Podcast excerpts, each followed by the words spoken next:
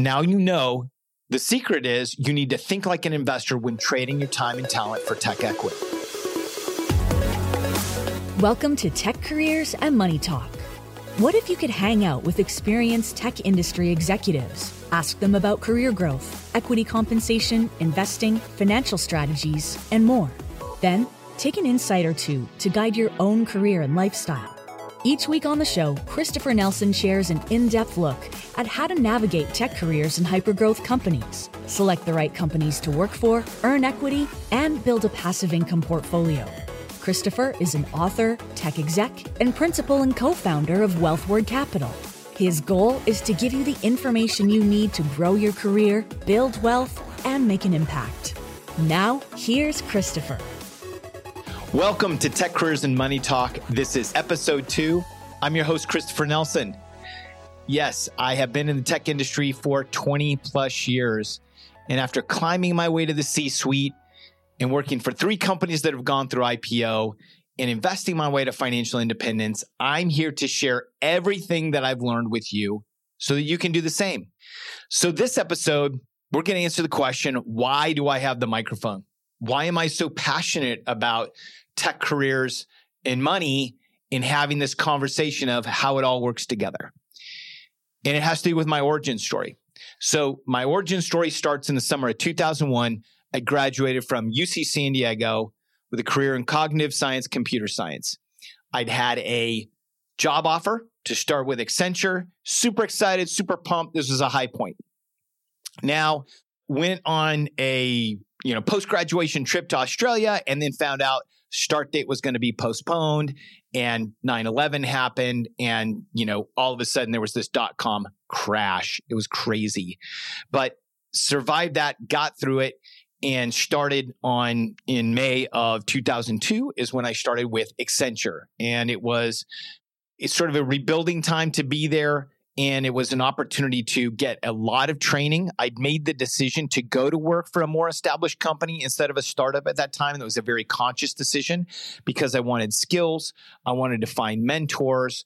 And I also felt that Accenture in technology consulting would give me the ability to see a lot of different industries. And yes, I got all of that. I got a chance to see a lot of different industries. I knew that I did want to work in high tech for software manufacturers, and I got experience doing a lot of communication, probably above where I should have been at that point in time, where I got to, you know, walk into different boardrooms, present to a lot of senior executives, and I got my executive communication really refined. I got an opportunity to start managing teams, and then travel. It was a really fun time. Things really changed for me in two thousand four when I had the opportunity to join a brand new burgeoning practice, the Salesforce dot com practice.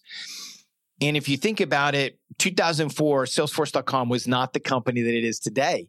It was a S M B company that was really trying to break into the enterprise. So what I discovered then, and I think is important for everyone to take note, is when you do take a calculated risk and you learn a new technology early, it can pay off sometimes, and it did for me. After that, my career saw some incredible acceleration. I got the opportunity to travel more. I was, again, getting more high visibility projects and roles. I think this is also something that's important to note is that sometimes when you are in this new technology, you can get some high visibility projects that can mean more risk, more stress. But if you're able to deliver on those results, that can, again, help you accelerate your career, get you, again, more opportunity. And that's what I found for me is that this was a true accelerator. And while I was getting more clients and more visibility, what I didn't realize is that, you know, it was also starting to weigh on me personally. I want to pause right there and let's go talk a little bit about the money side. So at this point, you know, the early phase of my career, I was a good saver. I was a stock investor, and I was also managing my student debt. I came out of college like most people, not with an incredible amount of debt, but with some debt. And so somebody give me advice to make sure that while I am paying down the debt, to save and invest at the same time, because you don't want to pay off all your debt and then be at zero. You want to actually leverage compounding as early as possible. So even if it's a small amount, continue to save, continue to invest while you're paying down the debt. So that was an incredible piece of advice that I want to make sure and share with you as well. And so I also had a friend, and we had this idea. We both read Rich Dad, Poor Dad when we were in college, and we realized if we could start a side hustle that gave us some cash, we could then go and invest that in passive invested real estate or in, in real estate that gives you income. And uh, we wanted to go buy single family homes with it. And so we made a decision to go purchase a franchise of sort of a second tier juice and smoothie bar. And we purchased that in Tucson, Arizona. We opened our first shop and we got that thing going. And so I had my career, I had my side hustle. And, you know, from two thousand four to two thousand eight, the business grew. We actually were able to open a second smoothie bar and continue that success. And then the career grew as well. I was doing a ton of travel for the smoothie bar. I would, you know, come back sometimes on weekends and work weekend shifts, sometimes be in the bar, but I was doing a lot of the accounting, a lot of the back office type of activities as well. two thousand eight, call it the uh, the burn and the crash, right? Is I was burnt out. I was toasty. I was crispy because I had the side hustle, was working, and then also work itself. I was traveling at that point when my burnout really hit me hard. I was living in Tokyo. I was out there on an assignment and uh, traveling between Tokyo, Hong Kong, and China. I didn't know which way was up. I also didn't know who to talk to about it, right? It was really, really, really crazy time for me. And then the crash was the Great Recession of two thousand eight. It was bringing everything down. So our smoothies that were four dollars and twenty-five cents at the time could not compete against the five dollar footlong. People wanted to have their belly full. They were willing at that point to say, no, I don't want this healthy smoothie. Not, and not again, I'm not trying to say that, you know, footlong subs are horrible for you, but from a competitive perspective, we could not compete. So we went from, you know, being in the black to being in the red, and I was burning out really hard. So I think what happens sometimes is you make emotional decisions. And so I, instead of, you know, trying to make a rational decision, I started taking interviews in my day job, and I decided I really wanted to go work for equity. I wanted to go try the startup scene. So I went and started talking to a, a founder, fell in love with his vision, the company's mission, made a move.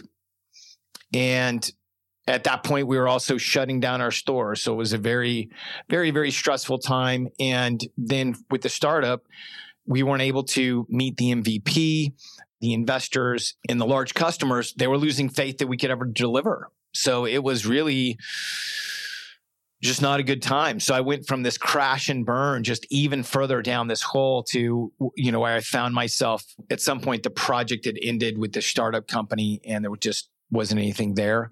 And side hustle had closed and I was not in a great position financially. We'd had to, you know, turn everything over to the bank. So at that point, I had a lot of time to reflect. I had a lot of time to reflect on, okay, what exactly happened? Right? I have this great career, this great trajectory. I thought I'd made this really bad move. And I realized like a lot of people I'd seen leave Accenture had gone to work for equity, but we never talked about their choices. We never talked about what they did. And some of them, it worked out very well. Some of it didn't work out well. So I became obsessed with looking on LinkedIn and seeing people who had multiple successes or who had equity in companies that I'd love to work for, or I'd love to actually have that in my portfolio.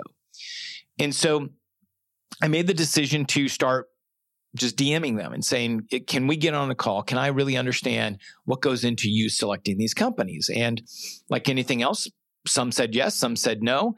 The people that said yes, I got on the call and, you know, was very respectful of their time and asked them a lot, a lot of questions. And here's what I found. I found that when you're trading your time and talent for equity, you need to think like an investor. Very important. Let me say that again. When trading your time and talent for tech equity, you need to think like an investor. This is what changed everything for me because I had a track record of being a good stock investor before. I'd learned some stock investing through The Motley Fool. I understood how to read financials, how to read company financials, how to really understand a business. Now I'd just gotten through running a business where I knew how to actually create the P and Ls, create the balance sheet, understand what it was to market a product. So now I'm realizing, wait a second. I need to take all this investing knowledge that I have, and I now need to use that to look at these companies to say, okay, how do I select the right one where I'm going to go work for a piece of equity? That was the aha moment. So we're going to take a quick break, and when we come back, I'm going to tell you about the second half of the career.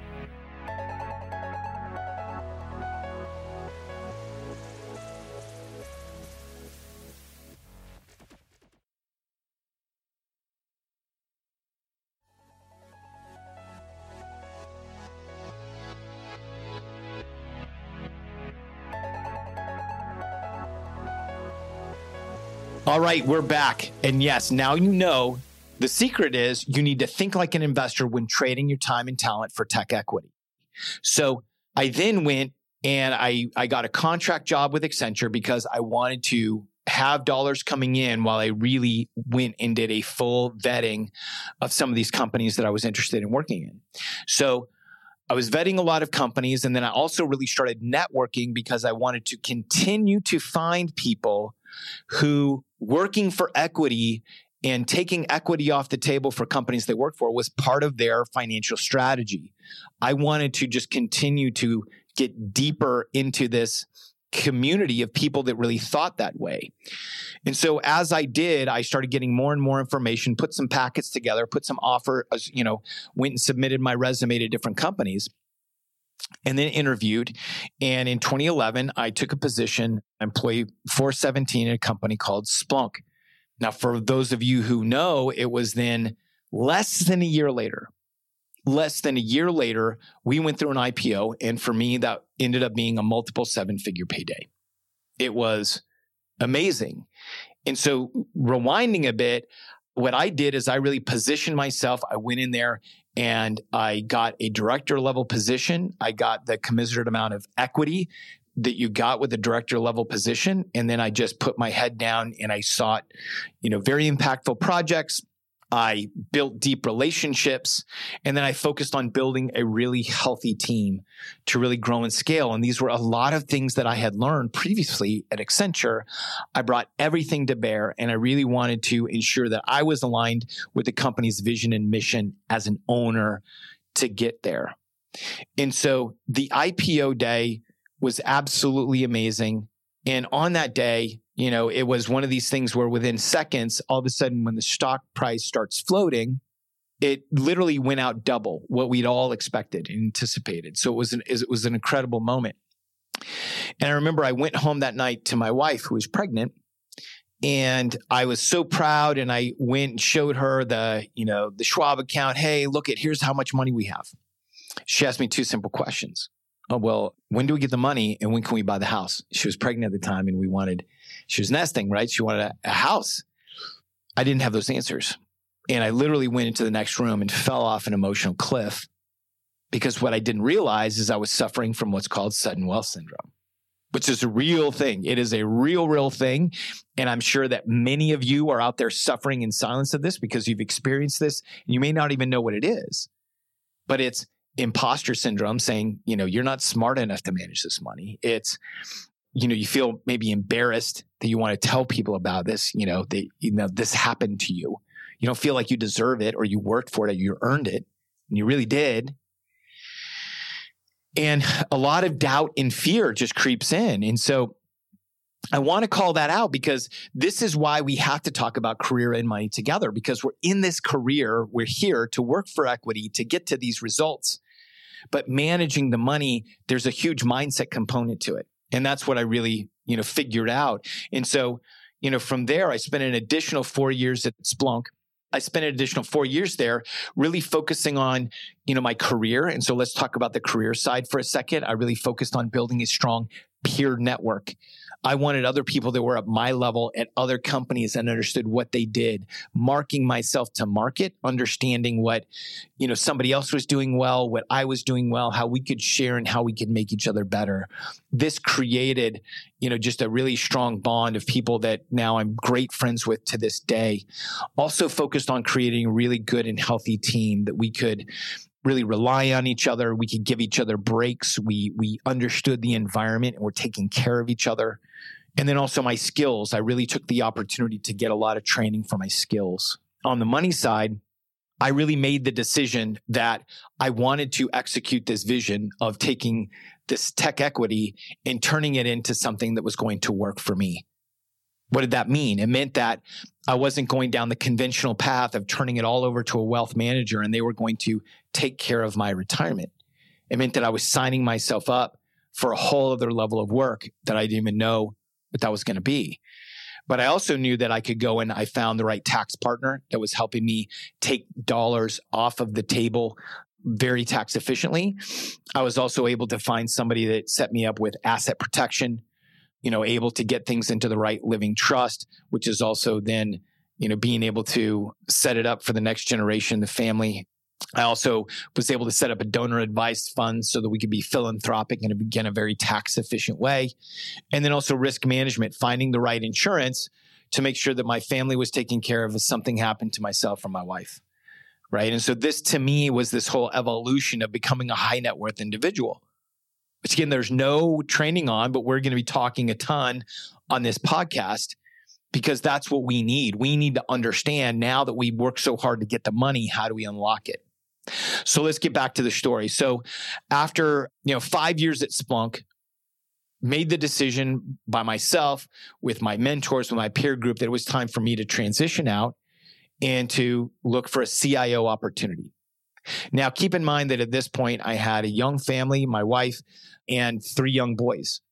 And so I ended up finding a, you know, looking for, again, doing the vetting of the other company and going and doing the due diligence, and found an opportunity through a recruiter to go work for a company in New York City. So moved the family out of the Silicon Valley to New York City and was working for a company called Yext and took the C I O position there, which was a great opportunity for me to, you know, move up the ladder, get more responsibility, and understand what that meant. Now, what I didn't realize is that at that point, I had this focus on the career. I was really focusing on investing the money, but I hadn't, I'd sort of taken for granted what was going on with my family, because we, we'd set up for ourselves, you know, when I was working for Splunk, we had a really nice family balance. Now I went to this new opportunity that had a lot more demands on my time. You know, a whole different commute is, is we're living in Jersey and I was traveling into the city, and it was putting a ton of stress and strain on my family. So while I chose a company that was on track, that was going to go through an I P O, it turned out to not be the best fit for my life. I had to make a very, very hard decision to say, this isn't the right fit for me or my life right now. It was arguably one of the hardest things I had to do from a career perspective. The good news was, is we were in a good position financially. So financially, I wasn't worried about the decision. From a family decision, one of the best moves I ever made. You know, and at that point, we started looking, we, we, New Jersey wasn't the right fit for us. We were looking for a, a better place for our family. We found, I found an opportunity in Austin to then go for a, a vice president's position. I decided to take a step back professionally, which was a great move for me because I was able to then ex- continue to grow my career, build teams, do the things I enjoyed to do, but I didn't have the pressure of, you know, the highest rung of the ladder, where it is. And I think people need to consider that. And it was really then in Texas that, you know, the real estate really opened up for us. And it was at that point that I had some friends reaching out to me saying, hey, we see what you're doing in real estate. We hear you talk about this all the time. Like, we want in. And so it was in late twenty seventeen, early twenty eighteen, so five years ago, that I started Wealthward Capital to really help other technology employees diversify into commercial real estate. And ourselves, we were able to, again, as a family, continue to invest, and we're building out this stream of income. This was executing this whole idea of how do we take our tech equity How do we get it so that it's generating checks? And I'm talking about monthly checks, quarterly checks that are coming in, just like your paycheck. And this whole concept of high yield investments that deliver income, which isn't talked about enough. And we'll talk about it as I do, you know, more, some more money episodes later, but the career and the money together, what happened is then is, is I was at this company for almost three years. Forcepoint was the name of the company. I came here. It was a very interesting opportunity to come and try private equity. I'd been working for venture capital. I wanted to try private equity for a few years. And so we were looking to go for an I P O.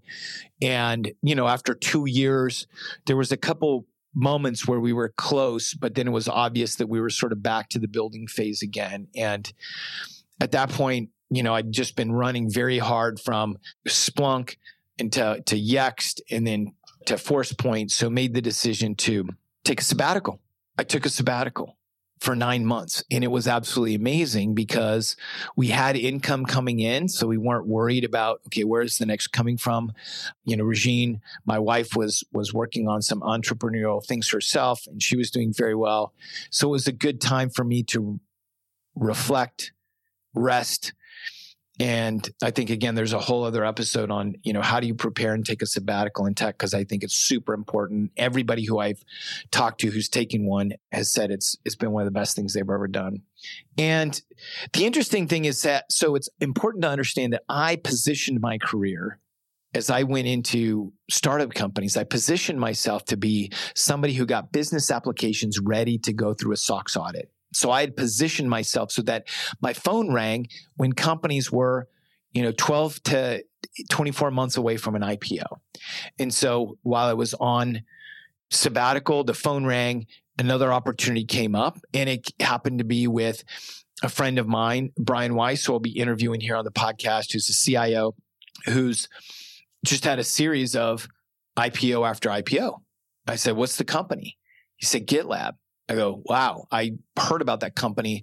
Let's do the due diligence." And he's like, "Well, here's mine." And so started doing the due diligence on the company, everything, checked the flag. And then when I saw that Godfrey Sullivan, who was the C E O at Splunk and then on the chairman of the board there, joined the board of GitLab, you know, it was really sort of the final vote of confidence that I needed that this was a company that was going to do something incredibly special. So there, I made the decision to take the very same role that I did at Splunk. I took a senior director. Well, that's where I left at Splunk, was the senior director of enterprise applications. And I went in there, executed a, over two years, I worked there. It took the company through another I P O, had the opportunity to take some more gold coins off the table and leverage that for investing. And it was in August of twenty twenty-two that I, I left GitLab to be able to, you know, just do real estate, do investing full time. And I know that I've moved through everything relatively quickly. I mean, a lot of this is going to lead to more conversations, more episodes. And I really want you to ask me questions about this. So you can go to ask at Tech Careers and Money Talk and ask any questions that you want about my career and what you really want to know more of. But the result is, you know, this, this vision that I had at the beginning of being able to build up this tech equity or, and take this, this large chunk and have that working for me is ultimately what was executed. There was a lot of other things that were discovered along the way, right? Is, is building a career, building out what I call my career capital and being able to position myself for these, you know, the right roles that I wanted, the right companies that I wanted to be a part of. And then also being able to manage, you know, my own money, my own equity. I've always been a D I Y. I've sought advice from other people, but I've never had, you know, anybody else manage my money. You know, I've done that. And, and this ultimately is what I want to share with yourselves, because I do believe that all of us have the opportunity here to grow our careers, build wealth, and reach our financial goals. And, you know, my goal was to then be financially independent, to have checks coming in so that I don't have to worry about working a job and work optional. Right? I'm working on projects and things that I enjoy, but I'm also doing it, you know, in a time frame that I define. And this is what I think is is available to yourselves as well. And this is really, you know, the spirit of this podcast is to have this conversation around tech, careers, and money, because mine is one way of doing it. There's other people that have done it as well, and they're doing it differently. They've made different choices. but it works for them. And I also think that it's important to, to listen to people who have done it themselves before, right? And this is where I think if you're going to go to the moon, you want to talk to the astronauts, right? The astronomers may say, oh, it's here to there. They may be able to give you some theory. But the people who are going to know how to do it, who are going to get you there, if you want to get boots on the ground on the moon, you want to talk to more astronauts than astronomers. And that's really what this podcast is here for. You know, those are the highlights of my story. I mean, I could literally go deeper, but I wanted to make sure and share that with you today. And we're a new podcast. I want to make sure, and I want to ask you three things. Number one, please follow us if you, Apple Podcasts, Google Podcasts, Spotify, wherever you listen to podcasts, please follow us. Number two, please leave us a review. What did you find valuable today? Share with me what you found valuable. Share with others what you found valuable, what you're hearing that you're not hearing anywhere else. That would be important too. And number three, tell other technology employees. It's so important. That's it. This is the episode. This is the origin story. And I hope that you enjoyed that. My ask would be that you hit play on the next episode. See what's next.